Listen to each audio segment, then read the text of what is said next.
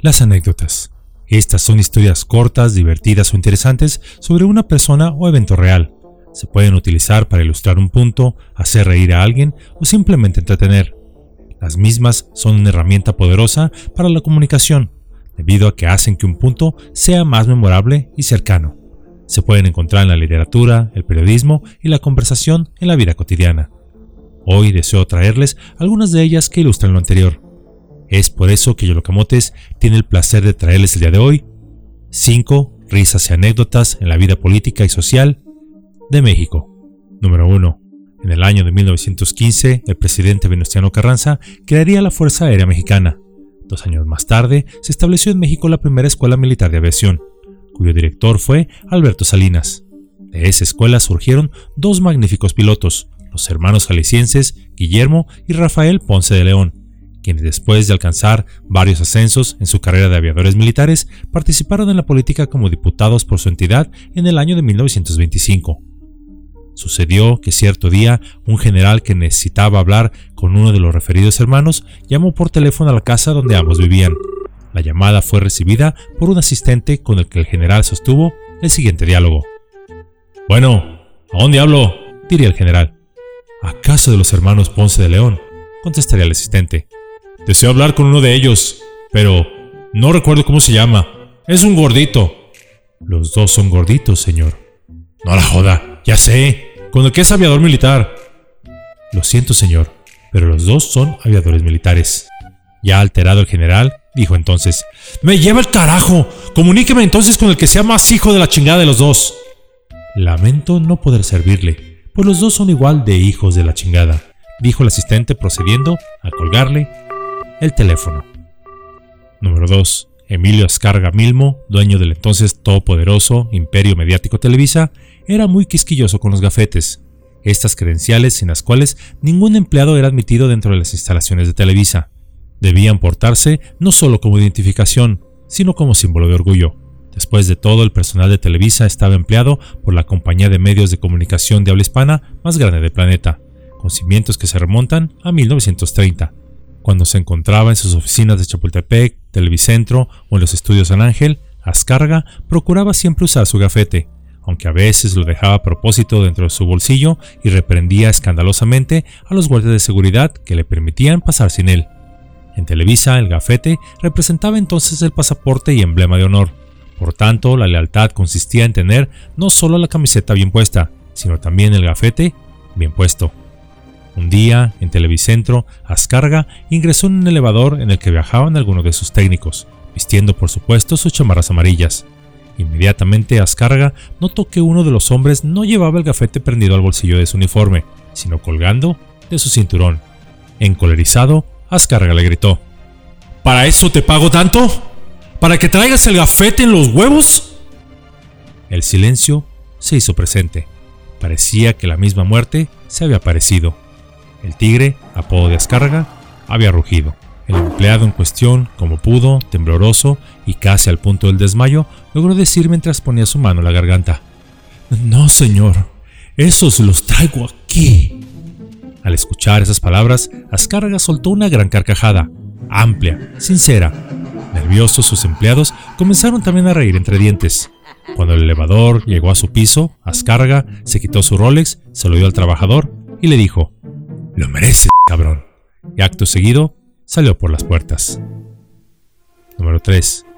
El 19 de junio de 1867 fueron ejecutados en el Cerro de las Campanas de la ciudad de Querétaro, en México, el emperador Maximiliano y dos de sus ayudantes, Miguel Miramón, gran mariscal del ejército, y Tomás Mejía. Uno de los miembros del Consejo de Guerra que los juzgó trató de facilitar la huida de este último, pero fiel a sus principios, Mejía prefirió morir con Maximiliano. Cuando estaban en el cerro rodeados de soldados, escucharon un toque de corneta y el emperador preguntó a Tomás, ¿Es esta la señal de la ejecución? A lo que Mejía respondió, quizá de manera inocente o dado el momento de presión. No lo sé, Su Majestad. Es la primera vez que me ejecutan. Número 4. José Manuel Aldana Barrientos, considerado el Mozart mexicano, nació en Valladolid, hoy Morelia, Michoacán, en el año de 1758 y murió en el año de 1810. Para el año de 1786, Aldana fue violín segundo de la orquesta del Coliseo Nuevo.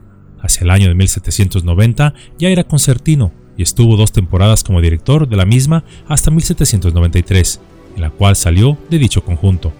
Fue también violinista de la Orquesta de la Catedral de México y profesor de música en el Colegio de Infantas de Santa Rosa de Valladolid.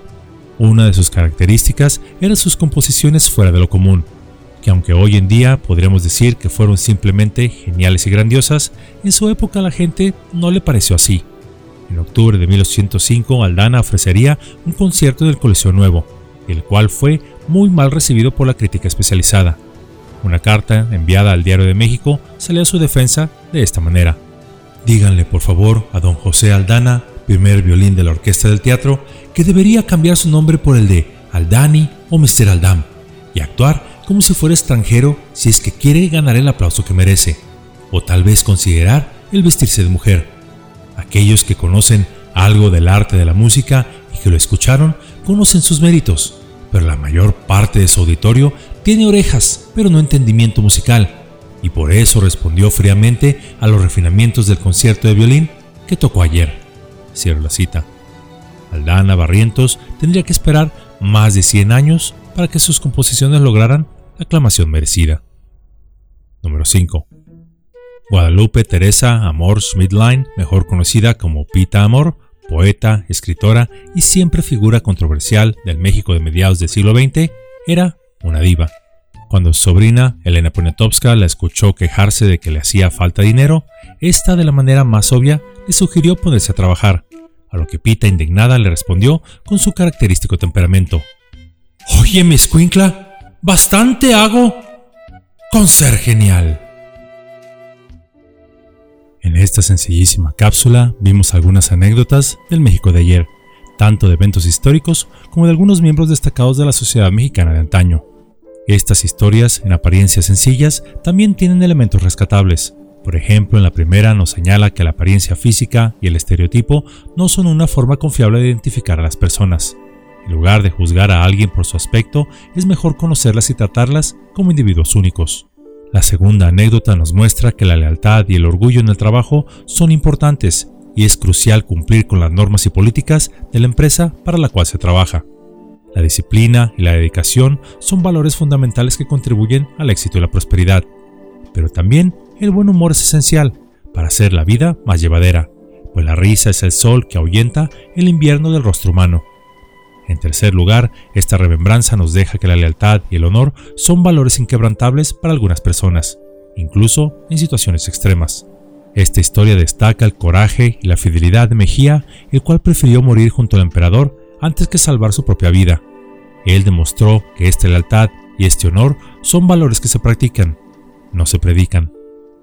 La moraleja de la cuarta y quinta historia es que el éxito y la aclamación no siempre llegan inmediatamente, y que a veces las personas con verdadero talento deben enfrentar la adversidad y la crítica antes de ser reconocidas por su genialidad. El reconocimiento, para bien o para mal, en ocasiones tarda en llegar, pero eso no significa que no se merezca. Además, nos muestran que a pesar de la crítica, uno debe ser siempre leal a uno mismo, defender la propia identidad, pues esta crítica no siempre es justa ni objetiva, y en muchas ocasiones tampoco es valorada en vida. Tan solo cuando hemos perdido ya esos genios incomprendidos es cuando les aplaudimos. Pues el arte no puede ser juzgado por una mayoría, sino por aquellos que realmente la comprendan. Defiende siempre tu identidad, pues es como una huella digital. No hay dos iguales, no hay dos personas con tu misma experiencia de vida, acciones o decisiones. No permitas ser influenciado por los demás para convertirte en algo que no deseas. Escucha, evalúa y sé tú quien decida qué cambios hacer, y nada más. Si algo no te gusta de ti mismo, recuerda que no eres un árbol, puedes moverte, evolucionar y crecer, pues la evolución no es solo cambiar de identidad, es descubrir y expresar quién eres en realidad.